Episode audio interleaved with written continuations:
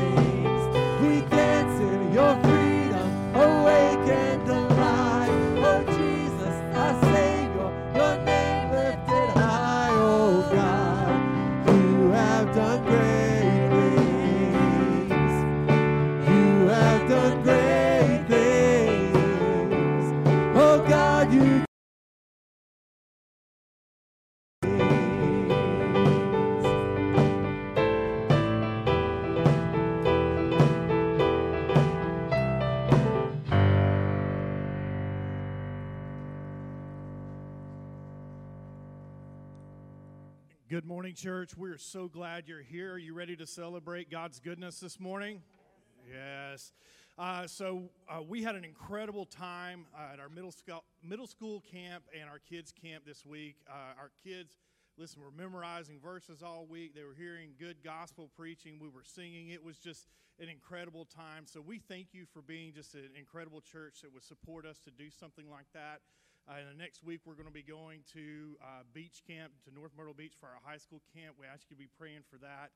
Also, uh, we've got VBS. I know last Sunday you guys heard me mention that, and I'm not going to talk a lot about it, but I will tell you a quick story. Uh, in between services this morning, one of our uh, senior members came to me and said, Hey, I have never served with kids' ministry ever. And he says, Let me tell you what happened last week he said, when you got up and you gave the call that we needed help with Vacation Bible School and how important it was, he said, I knew it was God calling me. He said, on my way to church, he says, I sensed God telling me, you know, that I needed to do something for him, and I didn't know what it was that he wanted me to do. And then when you said that, I knew that God was calling me to do something. Listen, we need all hands on deck. It's July 24th through the 26th. As I said before, 70% of churches that normally do VBS are not doing it this year because of coronavirus. Of the ones that are doing it, a lot of those are going to be online. We have an opportunity, as of right now, to minister to our community, and we really need all hands on deck. Number one, what we need you to do is we need the prayer force brought in. Not the Air Force, we need the prayer force brought in. That means our whole church coming together, praying daily asking God to bring in kids that can hear his gospel message this week and that we can serve them and their families. And prayer that God would send laborers to help us this this this time. So um, so we need to do that. Number one. So everybody say number one. Okay. That's prayer for us. Number two, we need you to contact the church office and tell us that you're ready to do. You don't know how to do it. And listen, you may be scared of kids, and to be honest, I am a little bit too. So, uh, and you might not know, you know, hey, I don't know if I could teach a lesson, but listen, we're going to need people pouring drinks. We're going to need people helping just greet people. We're going to need people helping to set up designs and those things. There's, there's plenty for you to do, no matter what your skill set, no matter what your calling is, and we'll probably challenge you a little bit to even do a little bit more than you think you could. So please, please, please, carve that time out, July 24th through the 26th. It's uh, and and just let number one, we need you praying. Number two, need you to call the church office or email Isaiah at ebcconnect.org. If you're not sure how to spell Isaiah, just open up your Bible to the Old Testament, and you'll see Isaiah, and then put at ebcconnect.org. All right, everybody got that? Hey, let's pray. Let's uh, invite the Holy Spirit to be with us this morning and uh, we're celebrating our Independence Day weekend. But we're also every day that we're a Christian, we are celebrating our independence, freedom from sin, freedom from death, freedom from hell and the grave. Listen, we have a lot to celebrate this morning. We have a lot to be joyous and happy about. So, whatever it is that you saw on the news this morning that's got you down, listen, you need to crack open that Bible and get ready for some good news this morning, all right? Heavenly Father, Lord, we thank you this morning for our independence. God, yes, we're happy for a country that we can that we can worship how we need to worship. But God, we're even so much more happy for the independence that you have given us from the depravity of man and from sin and the sinful heart, God, and that you have made a way for us to be connected with God again. So this morning, God, we thank you and we want to lift you up, Jesus, for all that you have done for us. And you have taken our sinful state and you have made us, God, made us righteous in the eyes of God. Who else could do that? So this morning, God, we thank you and we want to celebrate you. Lord, we pray over Vacation Bible School. God, we pray over Beach Camp. We pray over every outreach and, and for every person who is ministering to their neighbors during this time and every person that's ministering at their job, God, and all that you have going out of this church. So this morning, God, we thank you for the opportunity to come here to worship. We invite your spirit to come speak to us through your word this morning. In Jesus' name, amen. Amen. The great news that we have to share, and along with all of the bad news and crud that we watch on TV or see in the online or whatever, hear people talk about, is that we have the great news of the death, burial, and resurrection of Jesus Christ, and how that brings us from death into life, from an old life into a new life that identifies with Him, and that all happened through the cross of Jesus Christ and His willingness to sacrifice and die for our sins, and then come back to life again to give us victory over that sin.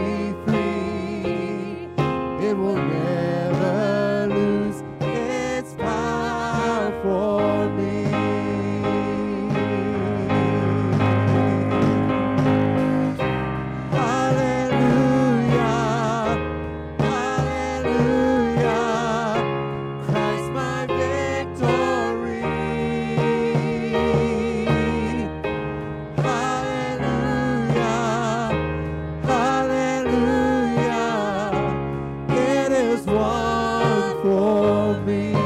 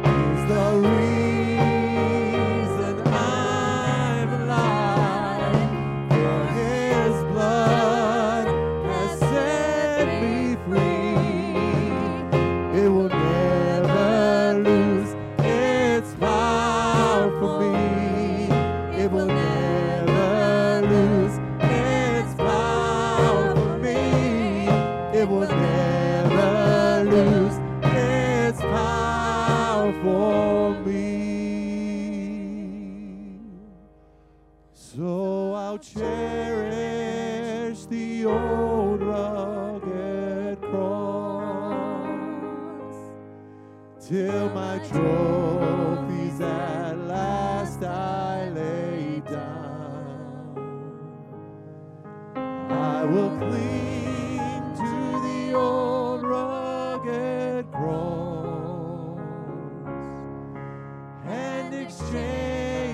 sun.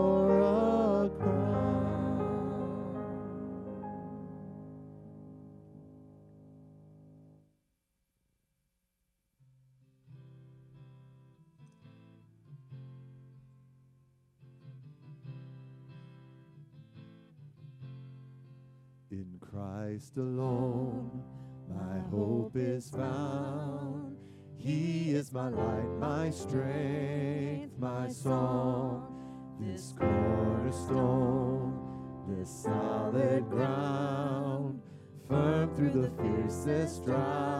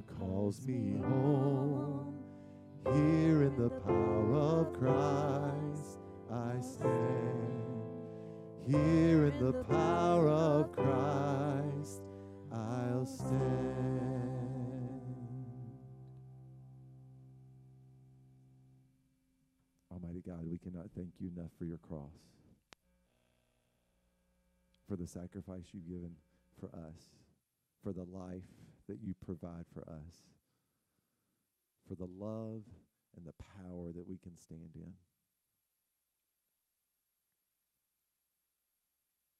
God, let us live our lives to say thank you. It's in Christ's name I pray. Amen.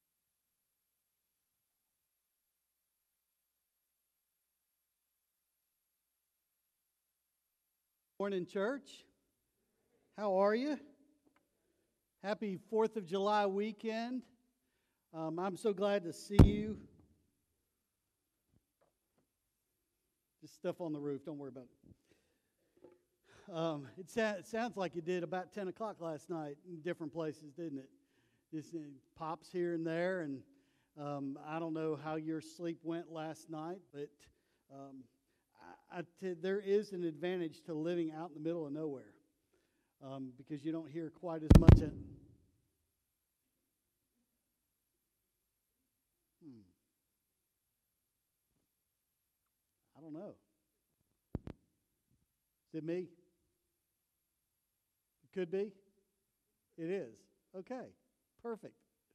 All right. Let's do. Um, well, I was going to steal the black one.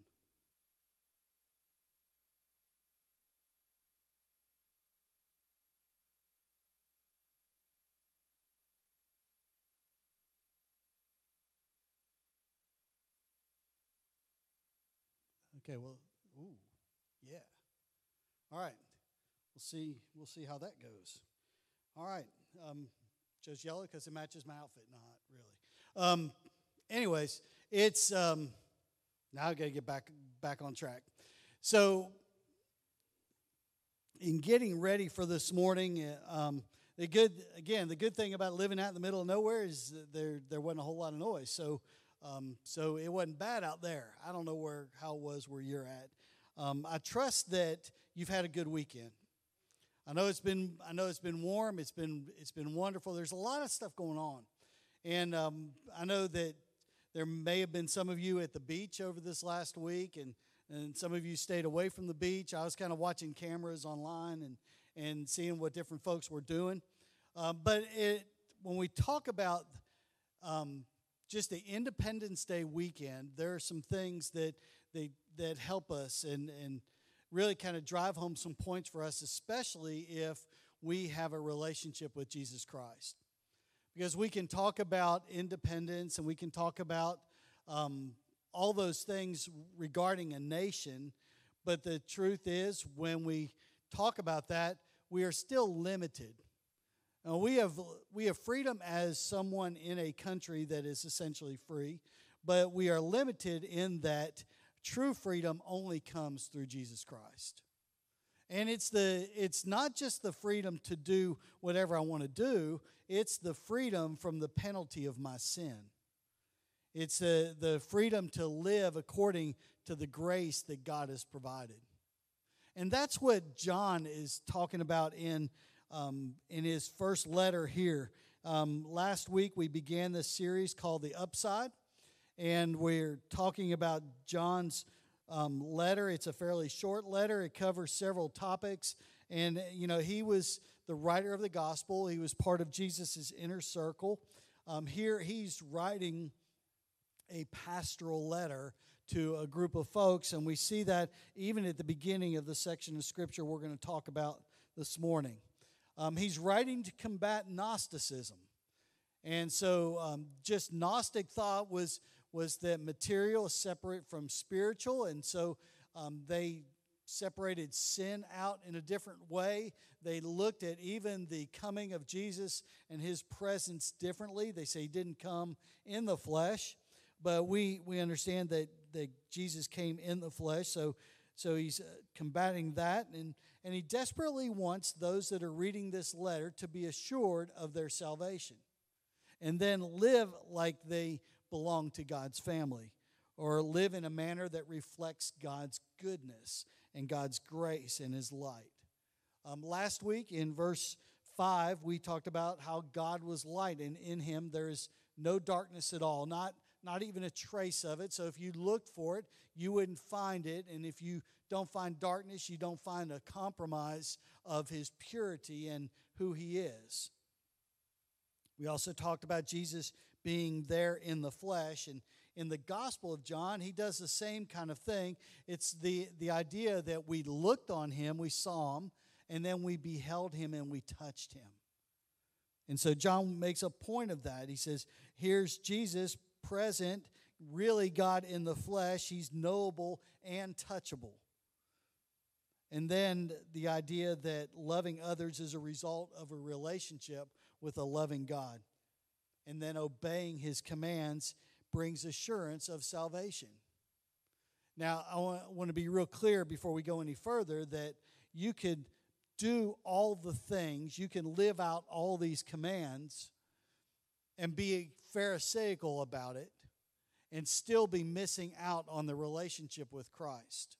Keeping the commands of God is not the prerequisite for relationship with God, it is an evidence of relationship with God.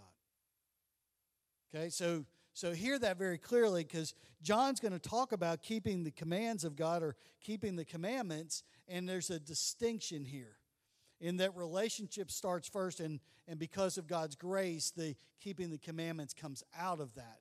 It's not the it's not the other way around where you feel like you're earning God's favor. And so when we look at First John and this letter, um, John is pretty clear about what it means to have a relationship with God, and he's passionate about it. And so I, I want us to just for a second step to the side and talk about our independence as a nation. Our Declaration of Independence in the second paragraph um, says some pretty interesting things. I want to look at that for a second. It says this We hold these truths to be self evident that all men are created equal that they are endowed by their Creator with certain unalienable rights, that among these are life, liberty, and the pursuit of happiness. So, if we were to break that down, because, because as we look at this, this will kind of set us up for the idea that we're going to talk about this morning, which is truth. Um, if we look at this, it says, We hold these truths to be self evident. So there's a truth that is going to be laid out here, and it's self evident that the idea of self evident or the definition of that is to be evident without proof. It's obvious. Now, let me, let me make an obvious statement. and I don't think anybody would argue about it. The pews that you're sitting on, self evident, they are designed to hold your weight. Nobody questioned that. You came in, you sat down, it's obvious. Um, and if we took that out, if we just said, well, it's, it's not that obvious, but, it, but you just came in and sat down, there is a trust factor that goes with that. And it, it's essentially an obvious thing. And so we could, we could look at that and say, okay, the pews that are here are obviously designed for my seating. And so, what the writers of the Declaration of Independence here say, these truths that are going to be based on, a, on God are self evident. They don't need backing, they are obvious to those that are reading about them that all men are created equal. Now, I know there's debate about what, our, what the fathers of this country thought about that. Because some of them their lives may not have reflected exactly what we would think their lives should. Hence, this whole pursuit of knocking down statues and, and wiping out the, um, faces off a, off a mountain and all that argument. But, but when they write this, they're not necessarily writing their personal feelings into it. They're writing a particular truth that has to do with a creator, a God that is existent and recognized. And so when they write this, they write it and they say, All men are created equal. And I don't see any caveat in that writing that says we're going to not, cre- not respect or think that someone is equal, whether they be a different skin tone or a different belief system. All men are created equal by the Creator, and we ought to treat them as such. And so they, they write, All men are created equal, that they are endowed by their Creator with certain unalienable rights. And those rights get spelled out, but among them are life, liberty, and the pursuit of happiness um, that word unalienable means that they cannot be revoked. So we don't take those rights away. Every person has those rights to pursue these things. Now, whether they decide to pursue them legally or illegally is still a question, but still have, as a created being of God, has that right to pursue these things, and that's what they set up. And so the writers knew I think that truth would be debated if it depended on the truth or if it depended uh, the, truth of man or depended on man uh, in and of himself. And so they write in, they say it's based on God. So they started with God. The whole idea that our founders were completely separate from God kind of does away with this, at least this phrasing in our Declaration of Independence. So they were seeking independence from a nation, another nation, that wanted to keep them down or, or chain them up, so to speak, by different ways. And so they were saying, God has provided for us freedom. God's given us rights, and we're going to exercise those rights by breaking away from the tyranny of Great Britain and pursue it as a nation in and of ourselves. Because we believe that just like you have rights, we do too. And so they write this. And, and when we get to the, let's go ahead and read that. It says this, and here's the pastoral part. It says, My little children. It's not a look down on, it's a it's not a yell from across the room like a like a dad might to a child, but it is it is more the come close, listen to what I have to say. I want you to hear this and I want you to to kind of grasp hold of it. My little children, I'm writing these things to you so that you may not sin. But if anyone does sin, we have an advocate with the Father, Jesus Christ the righteous. He is, he is the propitiation for our sins, and not for ours only, but also for the sins of the whole world. And by this we know that we have come to know him if we keep his commandments. Whoever says, I know him, but does not keep his commandments is a liar, and the truth is not in him. But whoever keeps his word, in him truly the love of God is perfected. By this we may know that we are in him. Whoever, whoever says he abides in him ought to walk in the same way in which he walked. So, our first point this morning is that God defines truth. God defines truth. Uh, if we looked at this, we'd say that God, the person of God, is trustworthy and pure. If we go back to 1 John 1 5, where it says, God is light, and in him there is no darkness at all. If we take that just at face value, we just we know that God is pure. So the things that come out of God are pure and trustworthy. And when God defines truth, it has a it has a transcendence to it. God is the source of lasting truth. Not temporary truth, but lasting truth. And we could ask this question, doesn't truth change with time and or is revealed over a period of time? Today's truth may not be the same as tomorrow if we look at it like that. We could say we could develop a statement of truth now, but if circumstances change, does the truth change? It's it's the same thing that we talked about last week when we talked about shifting moral standards. This would be shifting truth.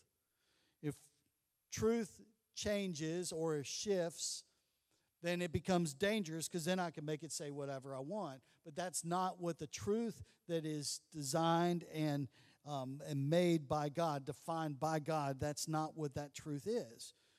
Isaiah 48 says, The grass withers, the flower fades, but the word of our God will stand forever. And then 700 years ish later, Jesus makes a statement in John 17 17. He says, Your word is truth. And he makes this declaration and says, God, you have defined truth. Your word is truth. And so we could look at Scripture and we could find places where some other truth is, is expressed or, or claimed. Um, so there are different truths, but I, I would do air quotes around that and say, yeah, there are other truths, but there's only one truth that really stays permanent and, and can be trusted. I mean, Psalm, the psalmist said in Psalm 25 5, Lead me in your truth and teach me, for you are the God of my salvation, for you I wait all day long. And if we trust God for our salvation, it makes sense. And because if God's word is true and we trust that God's word is true, we trust Him for our salvation, it makes sense that His version of truth would be the same one that we would trust to encompass all of life. The truth of God brings us knowledge about what grace does in our life. Look at verse 1 it says, My little children, I'm writing these things so that you may not sin, but if anyone does sin, we have an advocate with the Father, Jesus Christ the righteous. We want that truth to be true. We want that truth to be steady. We want it to be rock solid. Because we know us, we know that we sin. And we need not just the propitiation, not just the sacrifice for our sin, but we need someone that comes along and says, before the Father, before holy, holy God, we need somebody that declares our righteousness, that the sacrifice that Jesus made applies to this person.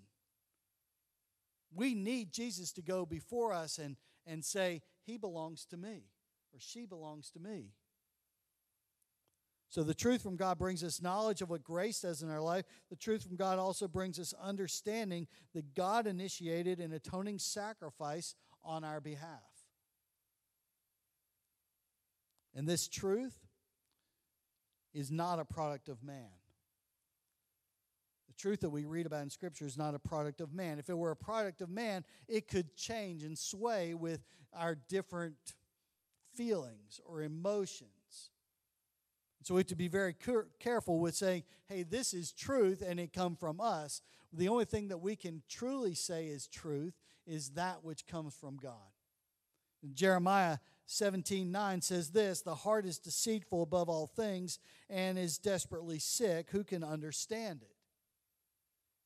And then the psalmist writes in Psalm 119, 160, it says, The sum of your word is truth, and every one of your righteous rules endures forever. You see, truth, when we design it, would be faulty. But God designs truth, and it is perfect, and it is pure. And our heart, our lives are only healed by that which is in God's truth. Ravi Zacharias said this When I do things my way, I exhaust pleasure very quickly. It is not that Christianity has failed to teach me how to delight in God's presence. It is that I have failed by seeking pleasure through godless ways or by resisting God's provi- provision for me because it is not what I want. See, truth as we design it, if we were to put it on paper, would, would fluctuate and would move according to our desires. But God has defined what perfect truth is.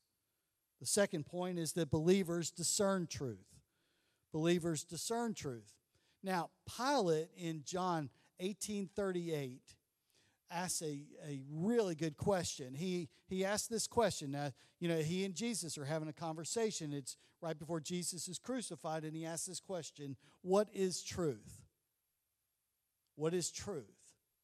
So, where do you look for truth? And we can seek the answer to that question in a variety of places. And we can even try to find the answer for that apart from God. But when we do, we fall away or, or get away from the very bedrock of what Scripture says, and, and eventually it will fall short. When we lived in Kentucky, um, I'm going to tell on my daughter for just a second. When we lived in Kentucky, um, and you may do this when you get home from church on a, a Sunday afternoon, do you find the big chair or the couch and you just kind of sit down? You, you turn on golf because they whisper and, and you can hear birds and all that kind of stuff and just, just a little bit of sound. And eventually you just doze off, right? I mean, that's, that's what that's for. Uh, I think that's why they put it on Sunday afternoon, is for those of us that need to take a nap and we still want some kind of sound. So, so in, when we were in Kentucky, I did that. I, I sat in the big chair. I got very comfortable. And at that time, I was drinking green tea. And so I, I would, I took it, I put it next to the chair, and, and, and I dozed off. And I, I must have dozed off really well. Because while I was out, um, Becca did something. Um, what she did is she took that bottle of green tea and went into the kitchen and replaced the green tea with olive oil. Same shade of whatever that is. And put it back. And so when I woke up, now, now I will say, in Becca's defense, she got permission, which means there were two culpable people in this story. Um, she got permission, and so when I woke up, I just have it, picked it up, took a big old swig, and at that point, I knew that it was not what I wanted. And um, I didn't swallow it, but I was slick for a couple days. Um, what appeared as truth was not true. It had been changed. And what may appear for us as true when we venture away from God's word may not be true. The test is always God's word. You see, we can very easily uh, be adept at substitution or adaptation or exchange. Romans 1 says this in verse 24 and 25. It says, Therefore, God gave them up to, in the lust of their hearts to impurity, to the dishonoring of their bodies among themselves because now here, here's the phrase because they exchanged the truth about God for a lie and worshiped and served the creature rather than the creator who is blessed forever. You see what they did is is what was supposed to be true they and who they were supposed to worship was exchanged. And they exchanged the truth about God for a lie. And we can do that with the truth when we take it upon ourselves to define it. But God defines truth, and believers are to discern truth. And discerning truth is through the work and the presence of the Holy Spirit. I quoted part of John 17, 17, but the other, it says, Your word is truth. The other part of that is, um, as Jesus prayed, he said, Sanctify them in the truth, or to mature them, or grow them, mold them in the truth. The Holy Spirit is called the Spirit of truth. John 14, 17 says this, even in this, even the Spirit of truth, you know him, for he dwells with you and will be in you. I mean, that's an upside for us that when we accept Jesus Christ, the Holy Spirit lives in us and is there to help us not only discern the truth, but to live out the truth. John 16, 13, when the Spirit of truth comes, he will guide you into all the truth. So, do you want to know the truth? And when I, when I was getting this together, the thing that kept going through my mind was this this scene from a movie, um, A Few Good Men, where Jack Nicholson, you, if you've seen the movie, fine. If you haven't seen the movie, um, uh, all he asks is this question or, or makes this statement You can't handle the truth. If you're familiar with the movie, you know it. And when we look at God's truth, there are parts of it that we may balk against, we may push back on because we don't like it. We can't handle it. We don't really want to swallow it. Sometimes the truth is hard to swallow. And it could be in terms of bad news or uncomfortable situations. We can have a hard time believing or owning the truth. Because we don't necessarily want to seek God in that. We'd rather have a truth that fits our agenda. Psalm 86 11 says, Teach me your way, O Lord, that I may walk in your truth. That's part of that part of that verse, but it's not all of that verse. So we're okay with that that part. God, teach me that I may walk in your truth. But there's another part that, that kind of pulls it together. It says, Unite my heart to feel fear. Ah, unite my heart to fear your name. What does it mean to unite my heart to fear your name? Man, that's that's a strange phrase, isn't it? If you think about it for just, just a moment, you, you know how it is to have a divided heart. Have you ever been, maybe you've been on a mission trip or visited somewhere and you really liked it and you said, you know, like, I, I've been on a mission trip to Guatemala. I left part of my heart in Guatemala. Or, or my heart is in West Virginia, or my heart is in Ecuador, wherever it happens to be. There's a part of me that is there. And so we, all the time use phrases that would talk about a divided heart, but here the psalmist is talking about a heart that not only seeks after God, but seeks after something else. And the psalmist is saying, Unite my heart to fear your name. God, put me in a place where all of my heart is centered on what you want and your truth and your desire for me. Teach me your way, O Lord, that I may walk in your truth. Unite my heart to fear your name. Help my heart to be set on you. So God defines truth, believers discern truth. The third part, third point is action displays truth. See, assurance of whose you are is declared through your action. To look at verse 3. It says, And by this we know that we have come to know him if we keep his commandments. Whoever says, I know him, but does not keep his commandments, is a liar, and the truth is not in him. But whoever keeps his word, in him truly the love of God is perfected. By this we know that we are in him. That word keep means to guard from injury or loss, it, also means to watch over. And see, see the deception in verse 4? Whoever says, I know him, but does not keep his commandments is a liar. That's the outward declaration that I belong to Christ, but I'm not really belonging to Christ because there's not evidence of that. When Becca, or not Becca, when Debbie was in college, she went on a retreat with a church and, and was listening to testimonies of people talk about their relationship with God and how it changed their life. And although she had grown up in church, and been part of a church, been baptized in a church, sat in a pew every week, what she realized is she was missing the relational piece of that. And so she had all the outward appearance, all the outward appearances of being a good church member without the relational piece of that, without having a relationship with God. And so there was a lifestyle disconnect in her life, and it and had to do with the relation, the relationship. So when there's a lifestyle disconnect from the commands and the truth of Christ, John calls that person a liar. And that word liar means to have broken faith. Means to there, there's some kind of separation there between how you live and what you say you live. And so what John says, whoever says I know him but does not keep his commandments is a liar. The truth is not in him. But whoever keeps his word, the love of God is perfected. The idea that God provides truth, we have to allow God's truth defined by Him to be absorbed in us.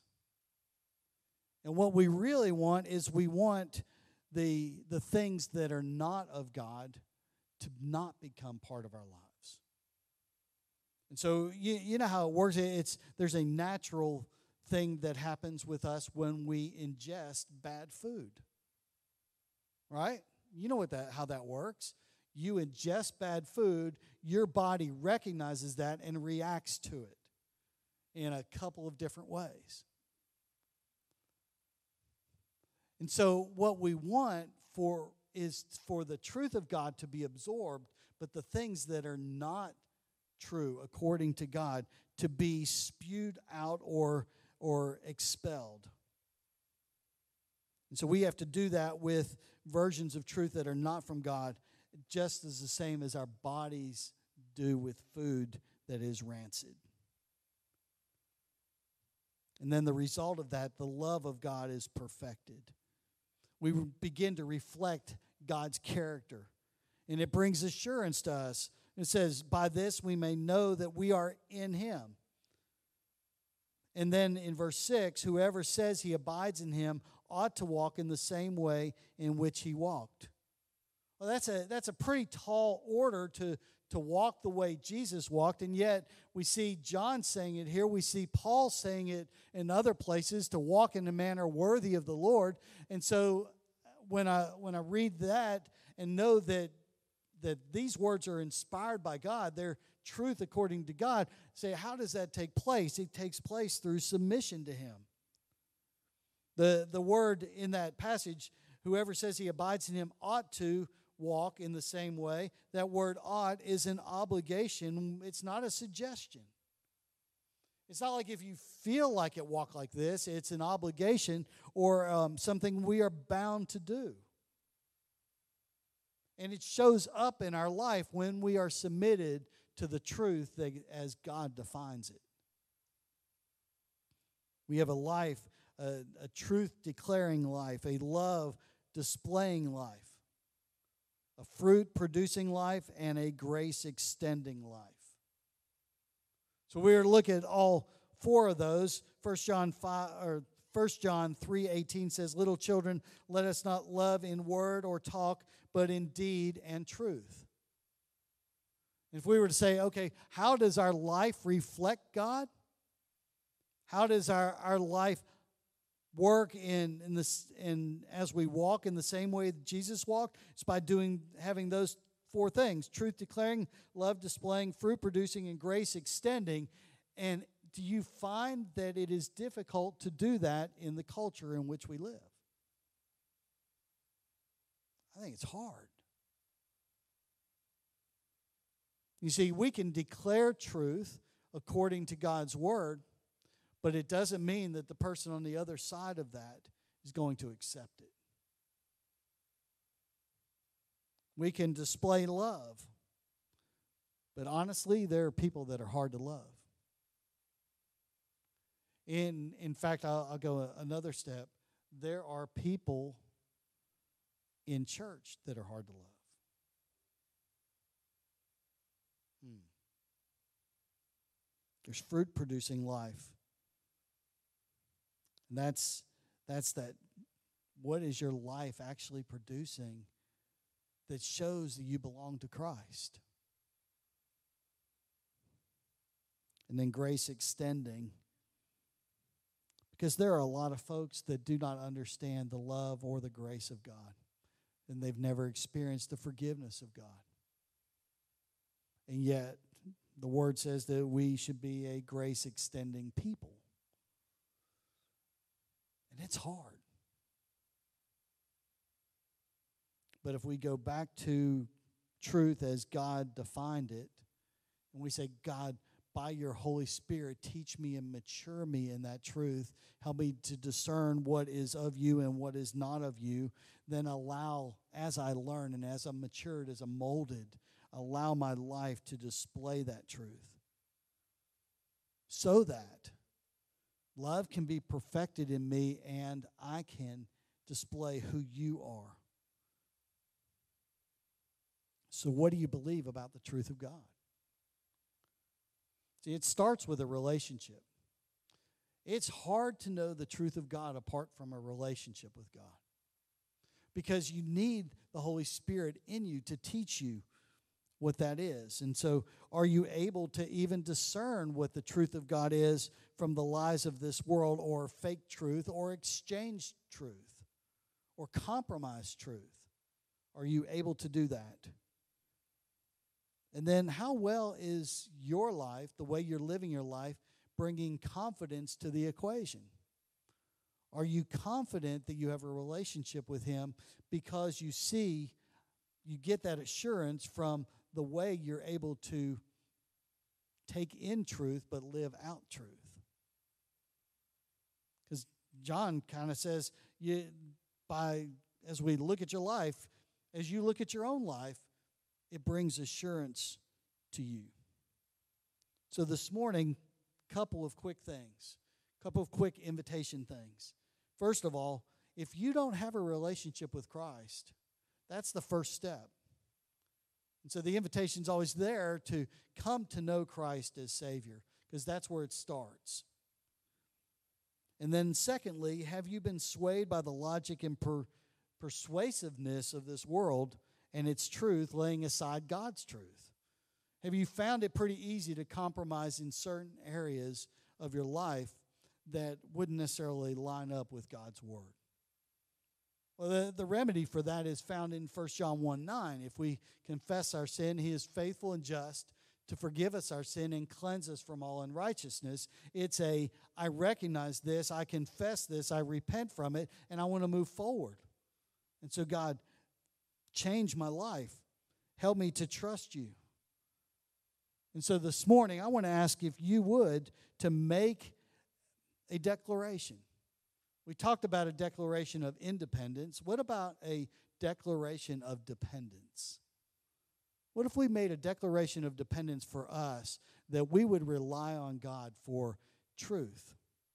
That we'd rely on His Spirit to teach us. And then we rely on His grace to help us to live out that truth for His glory. Let's pray.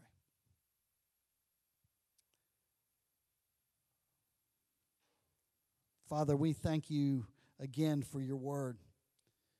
We thank you that as John talks to little children, he's talking to us in very pastorally um, manner, encouraging us to seek God. And so this morning, Father, I pray that as we consider our relationship to God, as we consider your truth and how we line up with that, Father, I pray that you would help us to make the decisions that would bring honor and glory to your name. And so, Father, as we trust in who you are, God, help us to bring eh, honor to you and exalt your name. We pray in Jesus' name.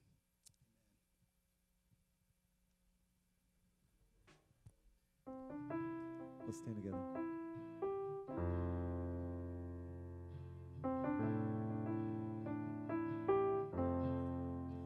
In Christ alone, my hope is found. He is my light, my strength, my song. This cornerstone, this solid ground, firm through the fiercest and storm. What heights of love, what depths of peace when fears are stilled when striving cease. My comforter, my all in all. Here in the love of Christ I stand. There in the ground his body the world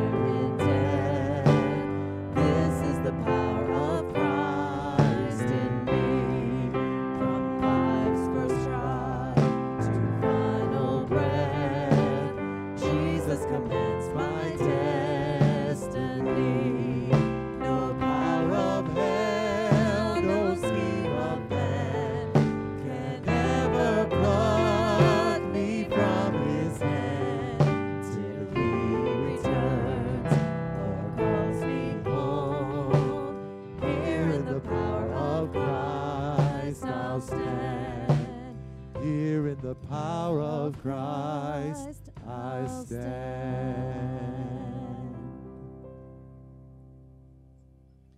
Thank you for listening to this audio from Ebenezer Baptist Church. We welcome you to join us next Sunday for our weekly worship service.